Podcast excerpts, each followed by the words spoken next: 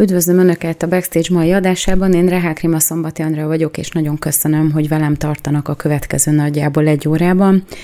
Megint egy kicsit kevesebb témával készültem, de ezeket jobban ki akarom fejteni. Az egyik, amiről valószínűleg a legtöbbet fogok beszélni, az az ukrán államcsőd, hogy ez mit is jelent, és hogy miért gondolom, hogy teljesen eluralta a paranoia Volodimir Zelenszkij ukrán elnöknek a gondolkodását. Aztán a következő téma az az, hogy a németeknek is lett George Floydjuk, és kicsit is körbejárjuk, hogy mit jelent a, ném- a németeknél a rendőrök és a bevándorlók közötti konfliktus, és hogy miért beszélnek egyáltalán arról, hogy George Floyd, és vagy van egyáltalán ilyen. Aztán Salman Rushdie, indiai származású brit író ellen merényletet követett el egy muszlim a New Yorkban, New York államban, amikor éppen előadást tartott, és erről is fogok egy kicsit beszélni, hogy mi is az a fatva, és hogy miért érdemes erre azért még akkor is odafigyelni, hogyha néha kicsit vicces, hogy mi mindenre mondanak ki fatvát az iszlám jogtudósok. Most következik egy kis szünet, egy kis zene, és aztán utána belevágunk a hírelemzésbe. Üdvözlöm Önöket újra, én Rehák Rima Szombati Andrea vagyok, ez pedig itt a Backstage a Hit Radioban, és mielőtt belevágnék a hírelemzésbe, szokásomhoz híven most is szeretném ajánlani a megújult YouTube csatornáinkat, többek között az Ultra Hangot, ahol prémium előfizetést is lehet már vásárolni, illetve lehet támogatni is ezt a munkát. Kiváló beszélgetések, nagyon jó elemzések vannak ezen a csatornán, mindenféleképpen érdemes feliratkozni, illetve a Hit Radio közélet csatornára is, ahol egyelőre az én műsorom is megtalálható. Hogyha a feliratkozás gomb mellett rákattintanak a kis harangocskára, akkor értesítést is küld róla a YouTube, hogy van új tartalom, és hát egészen sok új tartalom kerül fel minden héten ezekre a csatornákra. És hát az én műsoromat megtalálják még ezen kívül a Spotify-on és az Apple Podcast-en is, a Hit Rádiónak a csokrában, tehát mindenféleképpen érdemes ezeket is böngészgetni, főleg, hogy így a saját tempójukban úgy hallgatják vissza, ahogyan gondolják, és uh, nyilván közben mást is lehet csinálni, nem, mert a YouTube-nál nem annyira sikerül mást csinálni a, a mobilon vagy a táblagépen, mert ha bezárjuk, akkor azonnal elhallgat. Tehát uh, érdemes ezeket is böngészgetni és figyelni, hogy mikor kerülnek fel az új tartalmak. Szóval a ukrán államcsőd, ahogy ígértem a beköszönőben, egy kicsit többet szeretnék erről beszélni, mert ugye nagyon érdekes összefüggések vannak a hátterében. A Wall Street Journalban megjelent egy cikk arról, hogy milyen állapotban van az ukrán költségvetés. Úgy néz ki, hogy havonta legalább öt milliárd dollár mínusszal zárnak, és ugye mivel az adóbevételek csak negyven százalékát jelentik az ukrán büdzsének, ezért nyilván a maradék hatvan százalékot valahonnan máshonnan pótolni kell, de hogyha a gabonaexport akadozik, illetve nincsenek a tranzit miatt megfelelő bevételek, vagy azok is akadoznak, akkor nagyon úgy tűnik, hogy nincs elég bevétel, hogy a, a teljes büdzsét kipótolja. Ráadásul, hogyha ennek a negyven százalék adóbevételnek a legnagyobb részét a Wall Street Journal szerint a hatvan százalékát arra fordítják, hogy abból fegyvert vásároljanak,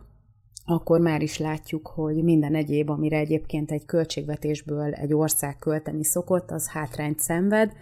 Ilyenek például a nyugdíjak, vagy az egészségbiztosítás, a társadalombiztosítás, és így tovább. Na most ezt a hiányt, ezt nagyon úgy tűnik, hogy amerikai segélyből próbálják majd betömködni. Ugye már megszólalt ezzel kapcsolatban a Dumának az elnöke is, Vjacseszlav Volodin, aki erre felhívta a figyelmet, hogy elég nagy probléma van az ukrán költségvetés körül, de az ukrán pénzügyminiszter az eléggé optimista, azt mondja, hogy augusztus-szeptember hónap, hónapokban hét egész öt milliárd dollárt kellene, hogy kapjanak a megállapodás szerint az Egyesült Államoktól, mert egyébként nyilván Volodin az elmondta, hogy csak nyugati segélyek tudják ezt egyensúlyban tartani, ezt a költségvetést, és teljesen úgy néz ki, hogy ez valóban így is van. Hogyha azt látjuk, hogy, hogy ez az öt milliárd dollár havonta, hogyha mégiscsak beszorozzuk tizenkettővel, akkor az hatvan milliárd dollár, ami uh, igazából, ha nagyon vi- jól megvizsgáljuk, kb. ötven milliárd az, ami harmincöt százaléka az éves ukrán össztermelésnek egy olyan évben, amikor minden rendben van, tehát amikor nincsen háború, amikor a cégek működnek, amikor megy az export, és így tovább. Tehát, ha innen nézzük, akkor azt egyértelműen lehet látni, hogy anyagilag ez egyáltalán nem éri meg senkinek. Tehát az ukránoknak egyáltalán nem éri meg, főleg úgy, hogy egy ilyen helyzetben, amikor az oroszok szétbombázzák e, Ukrajnát, meg az infrastruktúrát, e, ugye menekülnek az emberek, és így tovább, ne, nem lehet egy ilyen helyzetben e, fegyvereket vásárolni e, abból a pénzből, ami egyébként abból a kevésből is, ami rendelkezésre áll, legalábbis egy felelős politikus nem ezt tenni. Ráadásul ez egy vert helyzet, tehát nem, azt le, nem lehet úgy e, megállapítani, egyetlen egy szakértő sem állítja, hogy az ukránoknak van esélyük megnyerni ezt a háborút, sőt, egyáltalán nem. Nagyon úgy tűnik, hogy minden szinten vesztésre állnak, és hát ezt valamiféle tartalékképzéssel már most el kellene kezdeni kezelni, hogy miből fogják újjáépíteni, de természetesen itt is arra számítanak, hogy majd a nyugat, vagy valamelyik ö, nagy multi, az így belép ebbe a témába, és akkor hirtelen majd minden szép lesz és jó, és akkor sokkal modernebb lesz az egész, hogyha újraépítjük. De hát ez még így is évtizedekig fog tartani. Tehát egy, egyértelműen látszik ebből is, hogy ennek a háborúnak az egyetlen értelme az erőszakos piacszerzés a nyugat részéről. Mindamellett, hogyha adnak egy kis pénzt, akkor azt is például az amerikaiak elvárják, hogy amerikai fegyverre költsék el. Az Európai Unió nyilván adott olyan pénzt, amit humanitárius segélyre kellene felhasználni, de azért ebből is valószínűleg fegyverek lettek, amit aztán, ahogy a múlt héten mondtam, ellopnak a határon, tehát vagy már Lengyelországban, vagy bent Ukrajnában. Tehát nagyon úgy tűnik, hogy egyáltalán nem érte meg packázni Oroszországgal. Tehát lehet itt mindenféle vágyálmok, vágyálmokat megszabni, de van egy geopolitikai helyzet, amiben a, az adott állam játszik egy szerepet, vagy van egy bizonyos viszonyrendszer körülötte, és lehet ezt igazából úgy intézni, mintha az nem lenne ott, de ettől függetlenül ebből is látszik, hogy az nagyon is ott van. Tehát egy, egy nagyon okos ember az egyik uh, hitről szóló könyvében azt írta, hogy az ember beülhet a garázsba, és hangosan tülkölhet, de attól még nem lesz autó. Tehát, hogyha innen nézzük, akkor lehet mindenféle dologra vágyni, de A, a nagypolitika, a geopolitika az nem arról híres, hogy egyrészt emberséges, nem arról híres, hogy etikai alapon működik, vagy morális alapon, és nem arról híres, hogy a kisembernek az érdekeit képviseli. Pontosan ez látszik most is, hogy itt igazából mindenki másnak megérte a kisembereken és az ukrán népen kívül ezeket a dolgokat meglépni, a szankciókkal együtt, illetve maga a háború is, tehát ebben Oroszország is vastagon benne van, hogy azért ő is ezzel a károkozással hosszú időre ellehetetleníti Ukrajnát. És közben, hogyha megnézzük, tehát maga az uniós tagállamoknak is problémát okoz ez, ugyanis hétfőn a Daily Mailben megjelent egy cikk, ami szerint a brit cégek hetvenegy százaléka érzi úgy, hogy negatívan érintik a szankciók. Ebből negyvenkét százaléknál személyügyi problémák vannak, negyvennégy százalék beszállítókat veszített el, ennek a hetvenegy százaléknak majdnem a fele megnövekedett költségekkel néz szembe, amik közvetlenül kapcsolhatók a szankciókhoz, tehát nagy valószínűséggel az üzemanyagáraknak a növekedése, vagy az ehhez kötődő infláció, vagy áremelkedés az, amiről beszélnek ezek a cégek, és a, a pénzügyi szektorban pedig kilencvenkét százalék ez a szám, amit érint az ukrán, vagyis az orosz, az orosz állam, vagy az oroszok elleni szankciórendszer. Tehát megint azt látjuk, hogy az oroszok köszönik szépen jól vannak, de a brit cégek például ettől, ettől totálisan szenvednek, és hát azért, ha megnézzük, nem csak a brit cégek. Tehát komoly kiesés van, de akkor vajon mi, mi is ennek az egésznek a célja?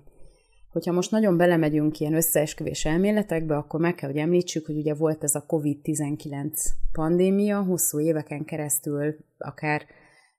végül is nem, minden, nem, nem teljesen, de azért a legnagyobb részében az el, azért az elmúlt két évnek, két és fél évnek lezárások voltak. Erről is beszéltem ebben a műsorban, vissza lehet keresni, hogy az amerikai kisvállalkozói szektor az szinte teljesen eltűnt, ugyanis a kicsiknek nem volt elég tartalékuk arra, hogy ezt a, ezt a, ezt a lezárást átvészeljék. A közepes vállalkozásoknak nagyjából a fele ment rá a Covidra, és ugye Amerikában azért ennek óriási kultúrája van, tehát hogy sokkal több a vállalkozó, mint nálunk. Nálunk inkább bérből, fizetésből élnek az emberek, vagyis nagyobb mértékben, tehát nálunk azért ez nem volt ennyire jellemző, de azért mi is megéreztük ezt, és akkor most azt lehet látni, hogy a cégek hetvenegy százalékát érintik a szankciók, magyarul ami még áll, vagy ami életben marad, annak a tartalékát is teljesen sajtoljuk ki belőle, és hogyha eltűnnek, mert mondjuk be kell dobniuk a törölközőt, mert nem tudnak versenyképesen a multik mellett szolgáltatni, vagy nem tudnak már egyáltalán mondjuk termelni, mert nincs beszállító, vagy nem tudnak szolgáltatni, mert nincs ember, akkor ezeket a dolgokat újfent ráírhatjuk a számlájára a globalizmusnak, mert ugye mi marad? Maradnak a multi cégek, és lehet, hogy német tulajdonú multi, lehet, hogy amerikai multi, de igazából arra, az az egésznek a lényege, hogy ezek az óriás cégek, ezek szépen felszívják a tudást is, meg felszívják az emberanyagot is, és egy idő után nem lehet mellettük már versenyképesen piacot találni, vagy egyáltalán életben maradni, és ugye ez nem jó, mert nyilván stabil a multinál az embernek a munkahelye, meg ugyanúgy fizetik az adót, de azért óriási adókedvezményeket kapnak, meg a multinak megvan arra a lehetősége, hogy mondjuk egy csomó bevételét kiviszi külföldre, olyan helyekre például, mint Magyarország, ahol kilenc százalék a társasági adó, és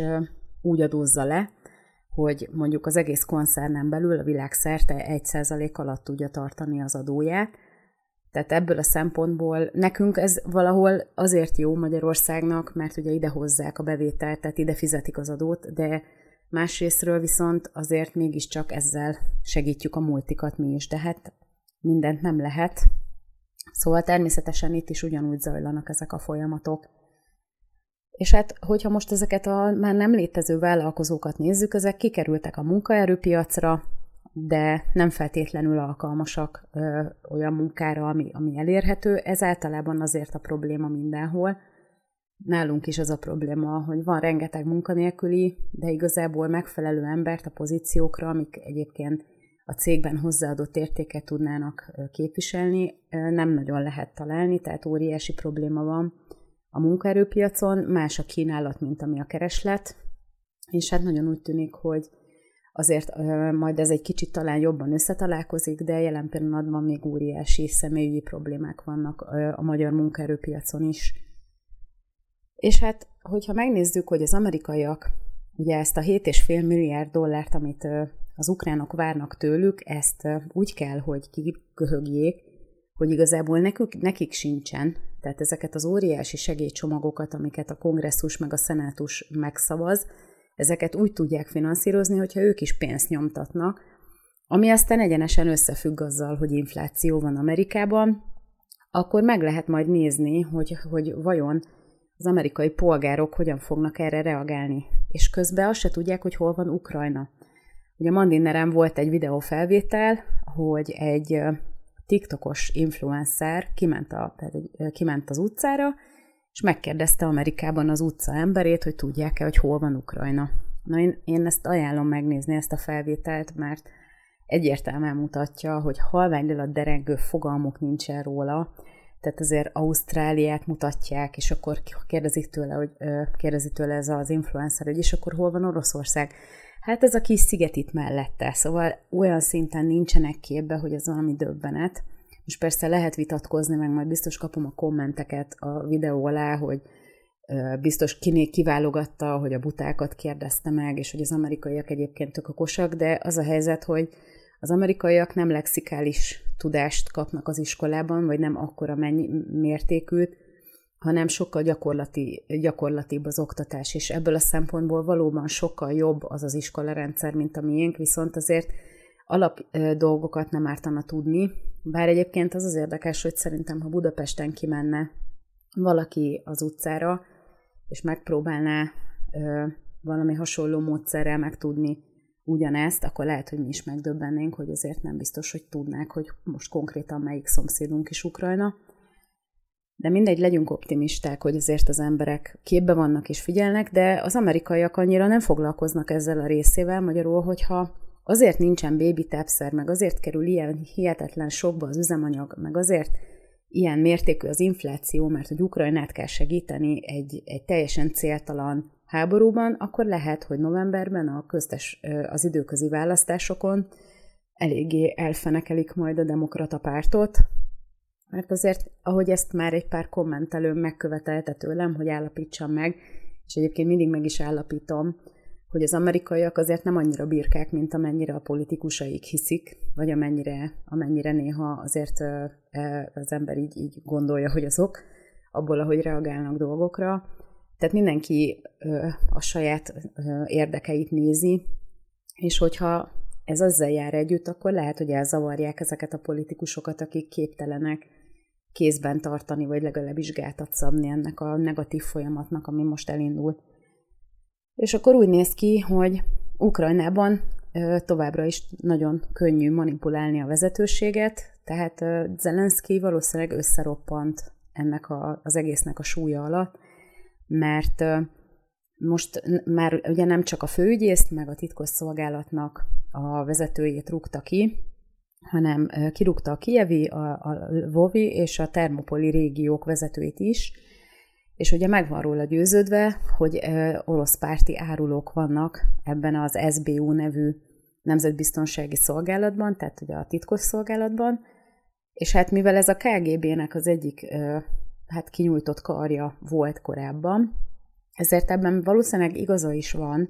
de azért ezek a titkosszolgák, ezek valahol mégiscsak őt is segítették. Tehát egyértelműen látszik,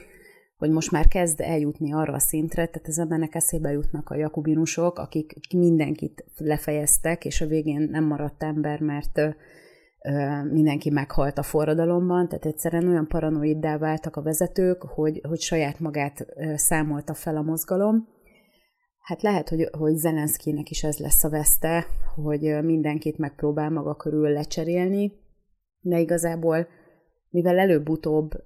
győzni kell a, gond, a, a józan gondolkodásnak az őrület felett, ezért valószínű, hogy most már fognak mondani neki olyanokat, hogy egyezzünk meg inkább Putyinnal, és akkor természetesen innentől kezdve ott is mindenki áruló lesz. Szóval én nem kívánom ö, a csúfos vesztét Zelenszkijnek semmilyen szín alatt, mindenféleképpen arra kellene törekedni, hogy minél kevesebb áldozattal ezt a háborút le lehessen zárni, de ahogy ez az ember viselkedik, az eléggé valószínű, hogy, hogy, hogy valami nagyon-nagyon nagy probléma fog történni, főleg, hogyha ennyire paranoid, mint amennyire ez látszik rajta. Tehát nagyon úgy tűnik, hogy se pénz nincsen, se fegyver nincsen, mert ugye azt is ellopják,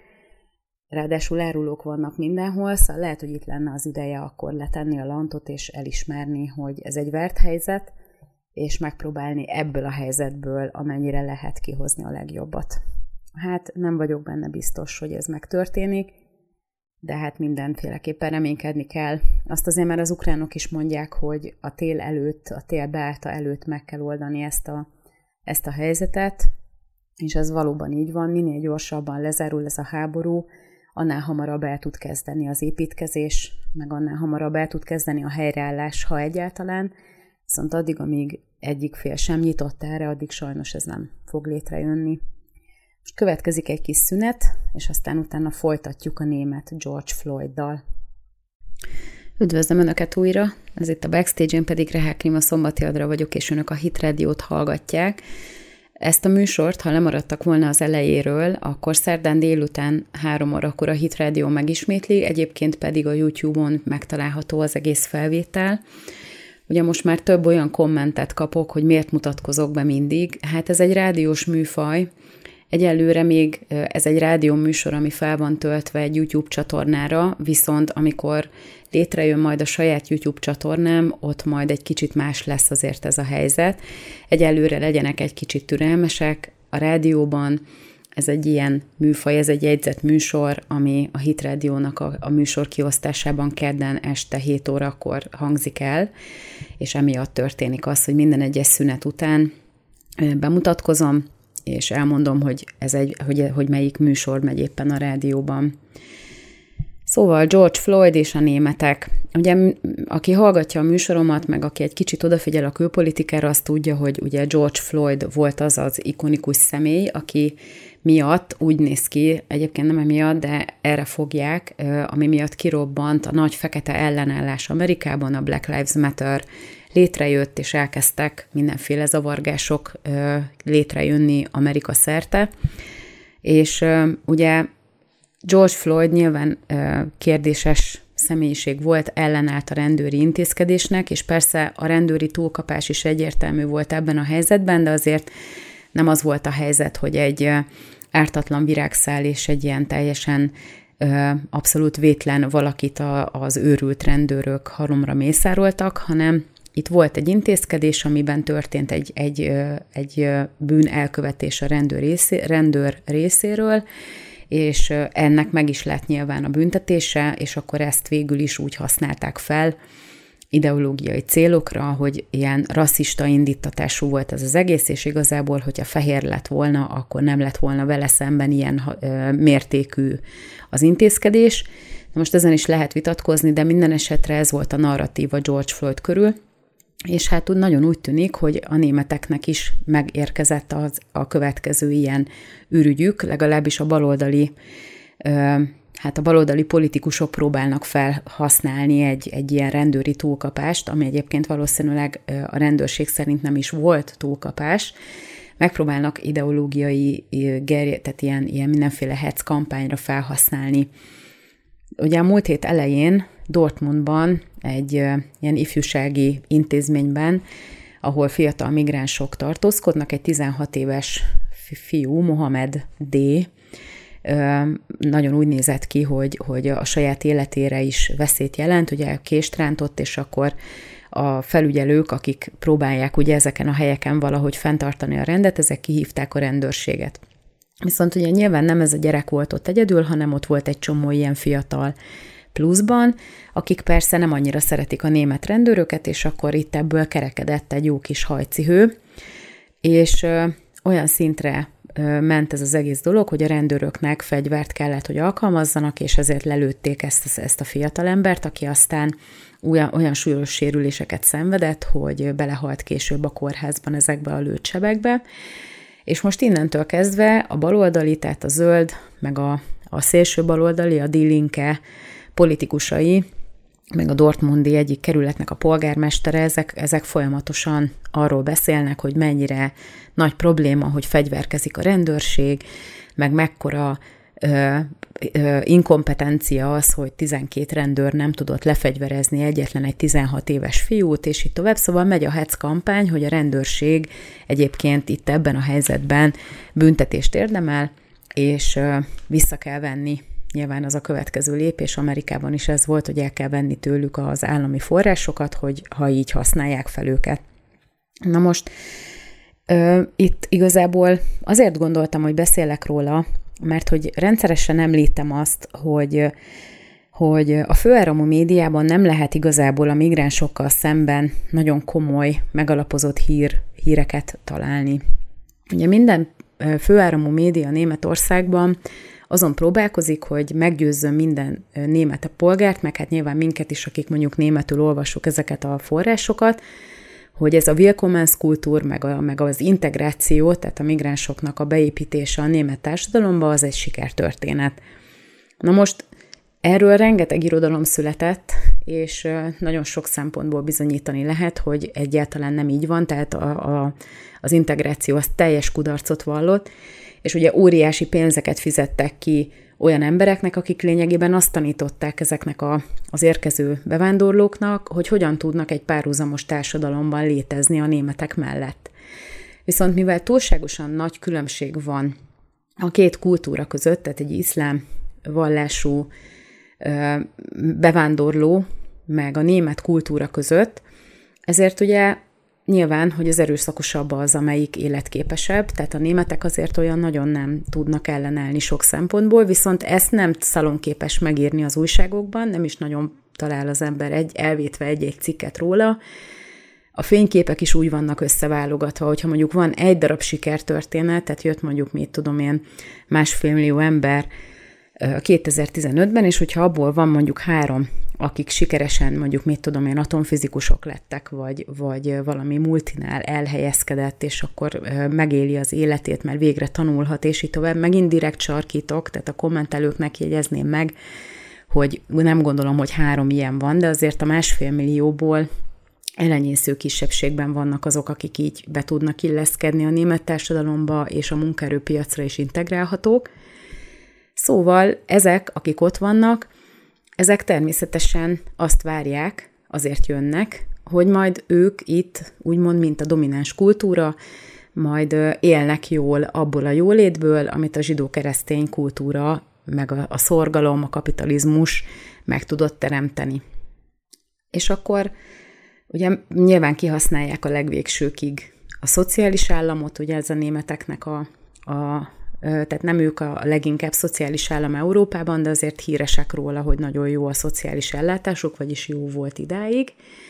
És akkor innentől kezdve, ha valami nem úgy történik, ahogy ők ezt elgondolták, akkor retorziók vannak. És ugye a kis helyi lapok, tehát mondjuk ilyen városi kis újságok, azok azért írnak róla, hogy, hogy hány ember hal meg migránsok által okozta támadásokban, vagy hogy, mit tudom én, egymás mellé helyeznek két ellenséges törzset, akik Afrikában ilyen teljesen véremenő küzdelemben állnak egymással, és akkor azok nem csak a, a menekültszállót verik szét, hanem az egész belvárost is abban a városban, ahova ezt a menekültszállót telepítették. Erről például Udo Hufkotténak van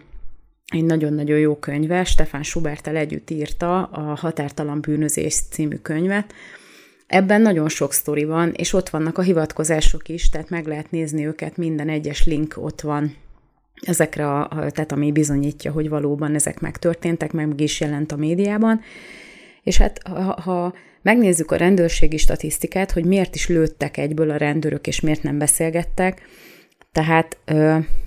kétezer-tizenkilenc óta húszezer késeléses eset történt Németországban. Kettő év alatt, azaz másfél év alatt. Tehát ez nem jelenik meg a főáron a médiában,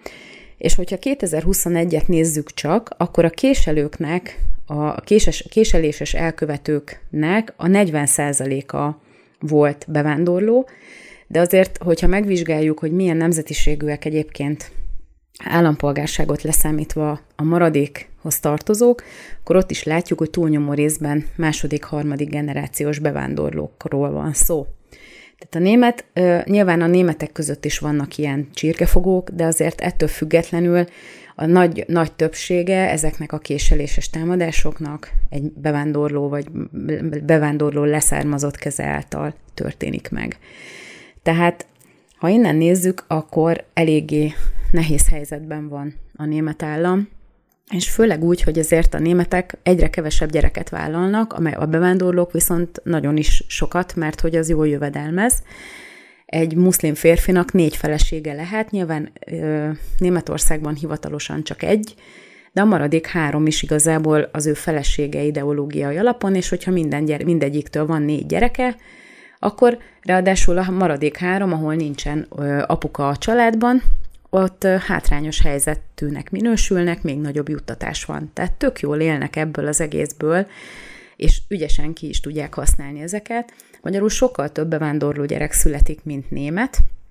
és hát a hadseregben és a rendőrségben is egy idő után egyre több lesz a bevándorló. És akkor innentől kezdve még az is problémát fog jelenteni, hogy egyáltalán a saját népével szemben fel fog elépni az a rendőr. Tehát lehetséges, hogy az ideológia, mert ugye azért a vallásokat nem kell, hogy levessék. Tehát ez egy német államban egyáltalán nem kérdés, hogy ki milyen vallású ahhoz, hogy bekerüljön a, a, ezekbe a testületekbe. Magyarul lehet, hogy ez is alapvetően problémát fog okozni. A hadseregben már most egyértelműen probléma, hogy több, egyre több a bevándorló, és hát a rendőrségben is várható, meg hát ezek egyáltalán nem vonzó munkahelyek, nálunk sem annyira vonzó munkahelyek, Magyarul nem marad egyáltalán szinte egy idő után valószínűleg német, aki betöltse ezeket a munkaköröket. Onnantól kezdve viszont valószínűleg már fellépni sem fognak majd a saját népükkel szemben. Szóval elég nagy probléma van, és továbbra is azt lehet látni, hogy ahelyett, hogy őszinték lennének, csak megy a, a mismásolás, meg az elkenés, a takargatás, hogy nehogy véletlenül kiderüljön az igazság, pedig lehet, hogy jobb lenne. Bár nem segítene nekik, mert a, ö, lehet, hogy akkor nem csak Magyarországon lenne a bevándorlással szemben ekkora az ellenállás, hanem, hanem mondjuk Németországban is. Most megint következik egy kis szünet, és aztán le fogom zárni majd Salman Rushdie és az iráni állam konfliktusával. Üdvözlöm Önöket újra, ez itt a Backstage, a Hit Rádióban, én Rehák Rima Szombati Andrea vagyok, és nagyon köszönöm, hogy velem tartanak. Ahogy ígértem a beköszönőben és az előző blokk végén is, egy kicsit fogok beszélni Salman Rushdie-ról, illetve erről a merényletről, ami a múlt héten történt New York államban, ahol egy előadást tartott, és tizenkét készszúrással megpróbálta megölni egy muzulmán fiatalember, akit nyilván elfogtak. De tehát itt inkább ahelyett, hogy, hogy most nagyon a részleteiről beszélnék erről a merényletnek, ami egyébként ultragáz, mert Amerikában ugye az emberek egy csomó mindenről lemondtak a szabadságjogok terén azért, hogy védelmet élvezzenek, és nagyon úgy tűnik, hogy egy olyan embert, akit egyébként fenyegetnek, tehát akiről nyilvánvaló, hogy egyébként fokozottan veszélynek van kitéve, hogy őt nem védik meg annyira, hogy, hogy ez ne történhessen meg. Tehát azért ez is elgondolkodtató egy kicsit, de én most itt nem ebből az irányból szeretném ezt a dolgot megközelíteni, hanem,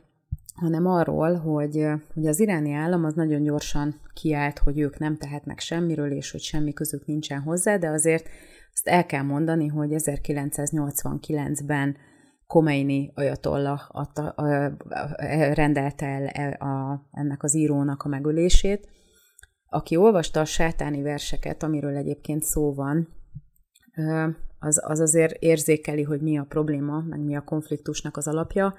de azért azt én nem gondolom, hogy, hogy ennyire súlyos lenne a támadás az iszlám ellen, tehát azért ott meg vannak állapítva dolgok, amik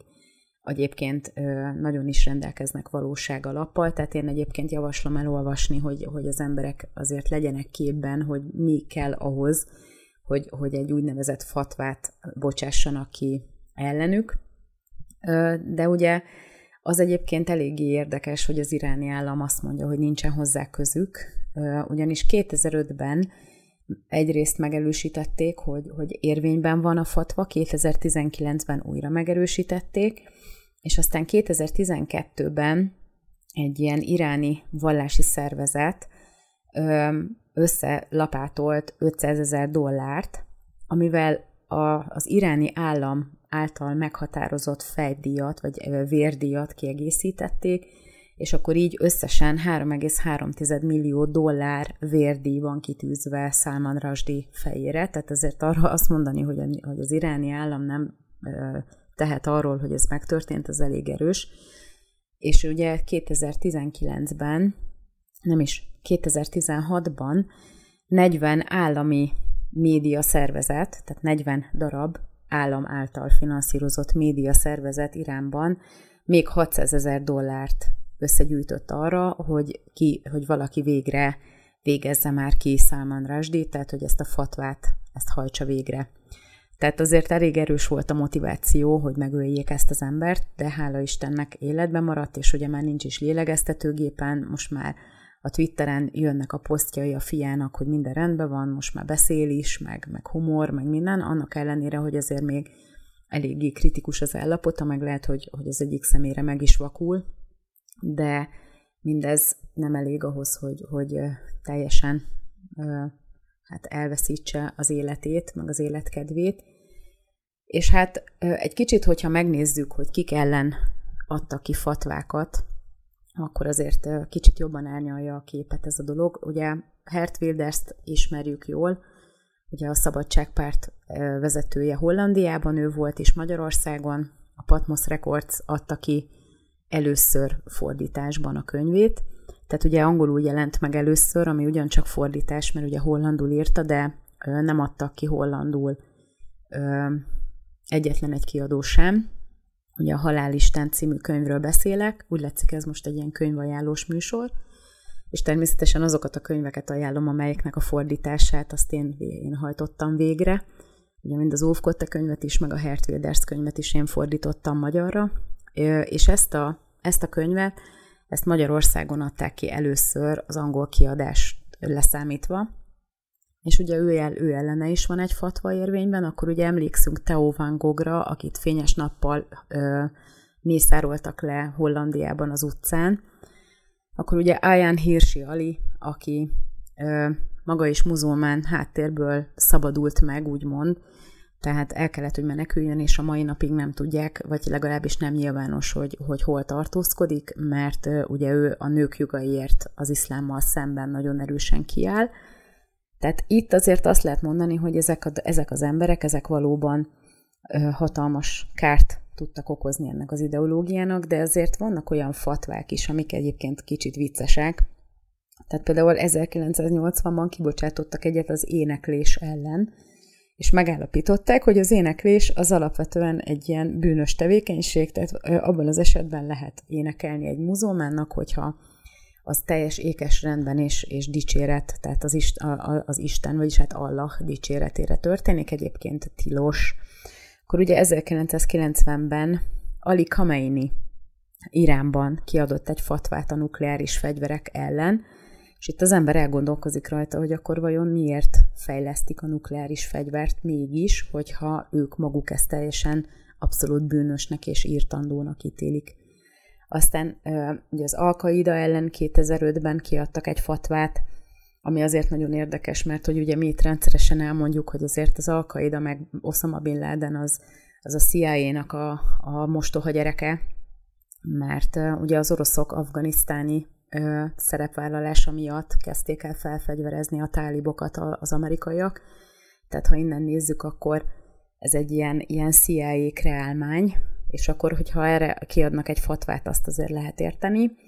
Akkor ugye Indonéziában a nukleáris energia ellen is kiadtak egyet, kétezer-nyolcban a dohányzás ellen, de van a karácsonyi üdvözlőlapok ellen is fatva, a külföldi média ellen, a piramisok ellen, terrorizmus és öngyilkos merényletek ellen. Szóval itt azért nagyon érdekes, hogy,